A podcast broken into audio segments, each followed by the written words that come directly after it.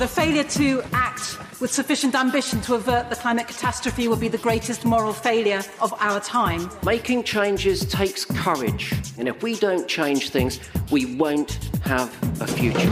We need a president who respects science, who understands that the damage from climate change is already here. You have stolen my dreams and my childhood with your empty words. Change is coming, whether you like it or not. Zero carbon. East off.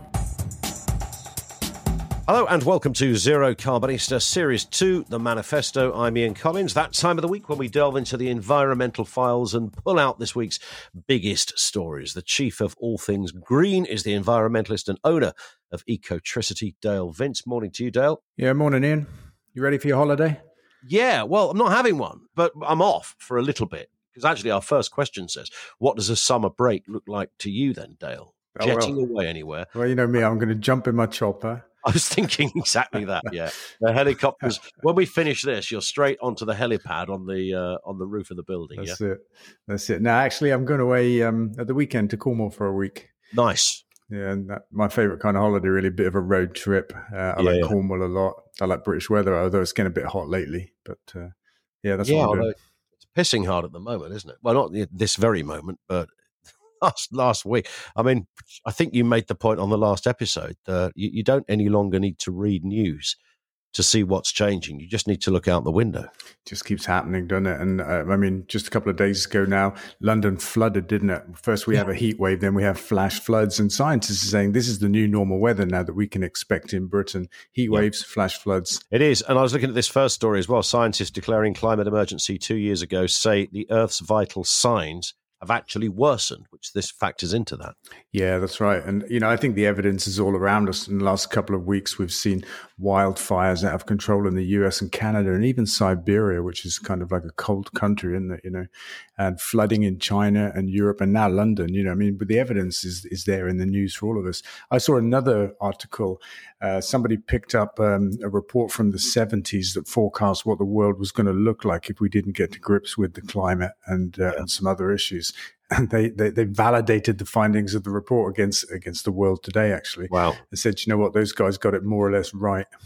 Yeah, so the signs were all there. They they they followed the science as it were. It's funny that I looked at this story as well about the the idea that the the signs have worsened. Um, And this was two years ago. Eleven thousand scientists came together to declare this. And it's funny, isn't it? Because we we do this on the radio, and you've been involved in these debates, Dale. And I know we'll do more of them over the years.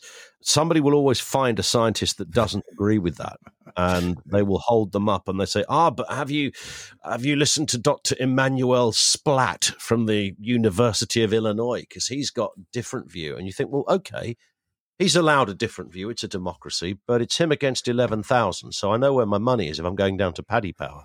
Yeah, and I think the BBC uh, are kind of infamous for doing this, aren't they? In an attempt to create some kind of uh, false idea of balance, Yeah. they will dig out the the rogue inverted commas scientist to balance against the 1100 or whatever it is you know Which is usually Nigel Lawson, who's not a scientist, which is, just makes it even funnier, really. Yeah, yeah which, and it's, and it's a shame time. because it, it gives a false impression, doesn't it, that there is a genuine debate that you know that, that you you might not be able to make your mind up. You know, it could be one thing, could be other. When the, when the truth couldn't be more different. Yeah. It's funny, isn't it? I I think the BBC went through a phase of they went through a phase of not having that alternative view on. Do you remember this? They they said, look, this is a settled view, so it would be ridiculous to fight Yes, yes. to, to look around. And then James Delingpole or somebody complained and said, This isn't right. So they kind of crapped themselves and rolled over and went, All right, we better get Nigel Lawson out then. Is he still alive? Let's knock on the door of the mortuary and see. Um, and so they wheeled him out. And they did that really just under kind of pressure from certain groups that said you need the alternative view. It's a shame. He's he's a French citizen, I think. He's one of these Brexiteers that got his whole family European passports before the big day. The way to do it, isn't it? Yeah. Yeah. But I actually got a um, BBC experience of my own. Right? In the um, it was about twenty years ago, probably. We put up a huge windmill outside Swaffham in Norfolk, with a visitors yeah. platform and all this kind of stuff. It was Britain's first megawatt scale windmill, actually. Wow. And BBC came along. It was super popular, this this project. And they spent half a day walking around the streets of Swaffham and they said to me, We just can't find anybody that doesn't like it. We're going to have to try harder. this, this is back in the days of having to have some balance. You know, there must be something wrong. There's got to be. it, it's kind of curious. Uh, and that figure of 11,000, of course, isn't even all the scientists no. uh, that I mean. There's even more that will, will, will put their name to, uh, to the, you know, frankly, the sort of irredeemable facts, which, um, you know, I get it every day. Uh, we get it with coronavirus as well, where mm. somebody says, Have you not seen this report? Um, and it's you know, usually it's never somebody who currently works in the NHS. It's never like a senior neurologist or something that mm. works there now. It's usually some retired bloke who got struck off 30 years ago, um, who's sort of held up as a totemic figure of truth. Yeah, I think the internet's really bad for that, you know, because Very. it just gives a platform for all kinds of cranky stuff. Correct, yeah. Um, here's another headline as well. Climate change coming even closer to home, says Sadiq Khan. I mean, this is reference to the flooding you just mentioned. So you know, we have senior politicians at least acknowledging this now. Yeah, I think it's brilliant. I wrote a piece for the Express this week about uh, exactly that climate change coming home because, you know, for a long time it's been something that's been distant to us in terms of geography and time. You know, it's been a problem for the future in other parts of the world. Uh, but we can see it happening now in the in the west or, or the north, whatever you call us. You know, us developing countries. Uh, sorry, developed countries. yeah, we're, we're, developing in some sense. Oh, I think you're right. and it's happening to us now as well. quote, isn't it? that's right. And it's happening right now. You know, climate change no longer is something that's going to happen in thirty or forty years. Maybe you know, it's happening right now. It's happening every day. You know. Uh, here's a nice one from Jordan who says, I've just graduated and you sound like the type of person I want to work for. Do you advertise jobs? Yeah, we do on our website. ecotricity.co.uk slash jobs. I have a look, Jordan. That's where we put all of our jobs online. So yeah. good good luck. Maybe see you one day. Absolutely. Here's another one. Too many Britons still see heat waves as a positive thing.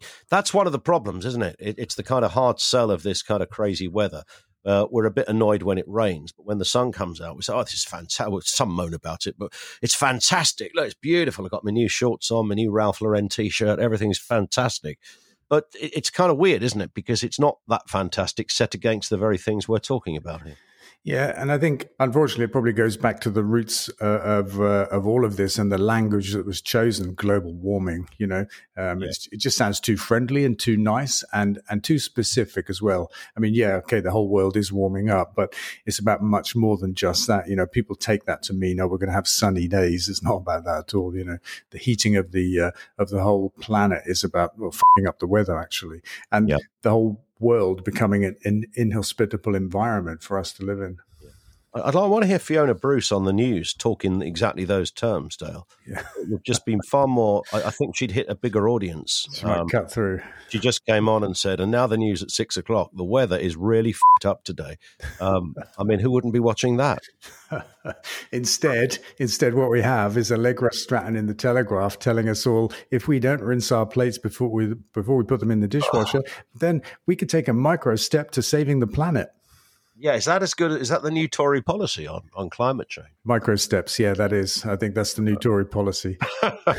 I mean, fair enough. You know, it's, it's, all these things are better than nothing, but it is curious that you know that that somebody picks up a uh, you know of all the big things that you, you might think they'd be talking about. Oh, I mean, listen, we're we're running COP twenty six, right? And this is the best we've got.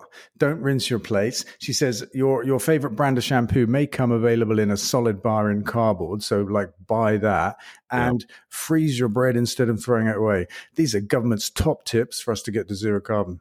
Fantastic! Yeah. I hope the whole world is watching. They will yeah. be impressed. Yeah, uh, she could have added, "Don't build a coal mine or a new oil field." You know, that might, or a third might, runway at Heathrow. Don't yeah, spend, that might have been yeah, up there. Don't spend twenty-seven billion on a road program, Boris. You know, yeah, there's so many things, so many big things that need doing. Yeah, the shampoo and, policy out there. Yeah, and need not doing as well. It's incredible. This in from Sherna, who says, "Any plans to fly the EU flag on the front of your headquarters again? We miss it every time we visit Stroud." Oh, shame! Really, it's it's funny because um, back in the day we were flying it in the heat of all of that Brexit, uh, you know, debacle, and um, some people kind of dobbed us into the council. They said, "Oh, they don't have planning permission for that flag," but ironically, while we were in the EU, we didn't need planning permission to fly that flag. Now that we're not in the EU, we would need planning permission. Um, and we haven't got any plans at the moment. I would do it for the hell of it, actually. So maybe what kind of supercharged jerk merchant came up with that plan as a rule? it's a bloody flag, for God's sake. Oh, I know. It's planning, isn't it? You have to have planning for everything.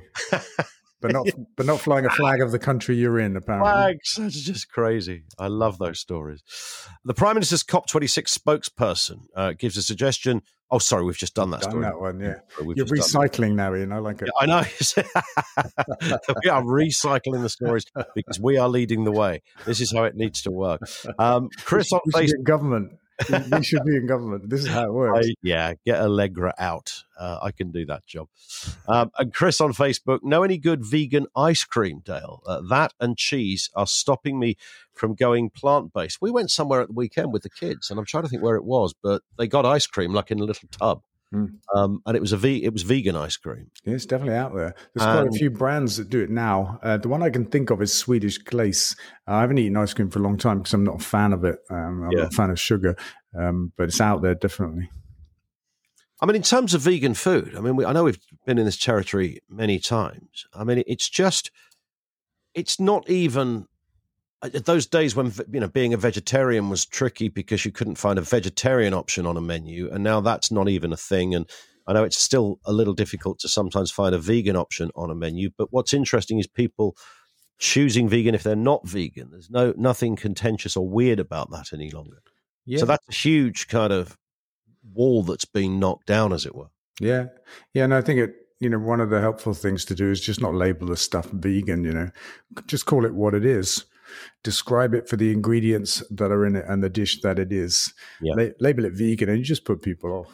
Absolutely. So we're taking a bit of a break here, Dale. Yeah, but I've got a story before we do. Yeah, please. If, if I may. Go for it. So uh, the government announced um, a big, big investment into research for cleaner lorries uh, yesterday. Yeah. Um, it's two million quid, which is enough to buy about two lorries, I think. Yeah, and um, and and they see it as a battle of uh, electric lorries, which they say are going to struggle to be uh, long distance because they need more batteries and batteries are heavy, overlooking the fact that lorries are very good at carrying weight. They carry, you know, 40 tons typically. So, in a better place to do that than a car. Uh, so, uh, a battle between EVs, hydrogen, and this new idea of um, lorry trams. So, um, imagine a lorry on the motorway with a little tram type bogie on its roof, hooking yeah, up to some, hooking up to some overhead power cables uh, for a little bit of a, a, charge up while it's on the motorway. So they're they're doing a study into that, and and I think the whole thing is sad, really. I mean, two million quid is nothing. It's a drop in the ocean of what the government spends money on, particularly in fossil fuels, yeah. um, and and and it's a big old distraction, you know, because EV lorries are coming. And uh, you know, if, if, there's a platform for which it will work, it's something that can drag 40 tons up and down the road. Absolutely. So, two million quid on lorries, 37 billion pounds on test and trace, which has been an unmitigating disaster. Yeah, and all the fossil fuel subsidies and stuff that's you know still out there. Yeah. Still out there. Yeah, right. so that was nice. But I got one last story, which I think is really exciting. I don't know if, if uh, anybody out there saw it. Philip Morris called for a ban on cigarettes by 2030 because they're harmful wow, yeah. pinch me. It's like a dream, isn't it? but what was interesting about that, only the ban only in this country, I think, or Western countries, because they're going to go on flogging them in China and Africa and everywhere else where they sell their, their cigarettes. Okay, where the harm doesn't matter. Exactly. Yeah. But, but, actually, below the headline was something even more interesting because they're pivoting into e cigarettes whereby things don't get burned, they get vaporized yeah. somehow and less less harmful. And they've yep. got their own technology whereby you can put tobacco into an e-cigarette thing and get the nicotine from it without burning the tobacco. So they've got a plan for a future business model for themselves. So by calling for the ban of cigarettes by 2030, they aren't calling for their own demise. No, of course they're not. They're ready. They're ready to pivot into this new world. Yeah, to convert you to another way of smoking. But still, it's a great model for oil and gas companies. How long before one of them does this, does exactly this, and says, "Let's let's end you know, production of, uh, let's start with new fossil fuels. You know, let's end the exploration for fossil fuels first, but let's end the burning of fossil fuels. Pick a date, pivot into it. You know that bloke that one runs William Morris. He's like Florence Nightingale, isn't he? Really, he's kind of there for our the, for the benevolence of the, the rest of the world. It's an amazing story, a really bold thing to do, and and you know I, th- I think it's there's a there's a pattern there that we can hope for. Food companies doing the same thing. Yeah, yeah, setting, setting dates for salt and sugar and fat, and Yeah, yeah. products, that kind of stuff. You know, because we've all got to make the transition. All all companies, big and small, Yeah. and, and actually, you know, the faster the big guys get their heads around this, the better for all of us. Of course it is. Uh, well, listen, Dale, have a cracking break. We are back, of course, for season three on the 10th of September. So enjoy Cornwall. Yeah, thank you, Ian, and enjoy your month off as well. I don't know what I'm going to do on a Friday morning, but I'll find something. Oh, we'll just hook up and have some beers, shall we? Not a bad idea. Let's, Bad idea at all, is it really? let's let's let's hook up with Mike as well. Indeed. Let's, let's make that happen. Let's let's work on him over the summer. I think so. Uh, Dale, have a good one. Speak Nice to you in. September. Don't forget to follow this podcast from your podcast provider so you get each new episode automatically. Leave a review there as well. And do follow Dale on social media, twitter.com slash Dale Vince, facebook.com slash Dale Vince. And we'll be back 10th of September for season three. Zero carbon. East of.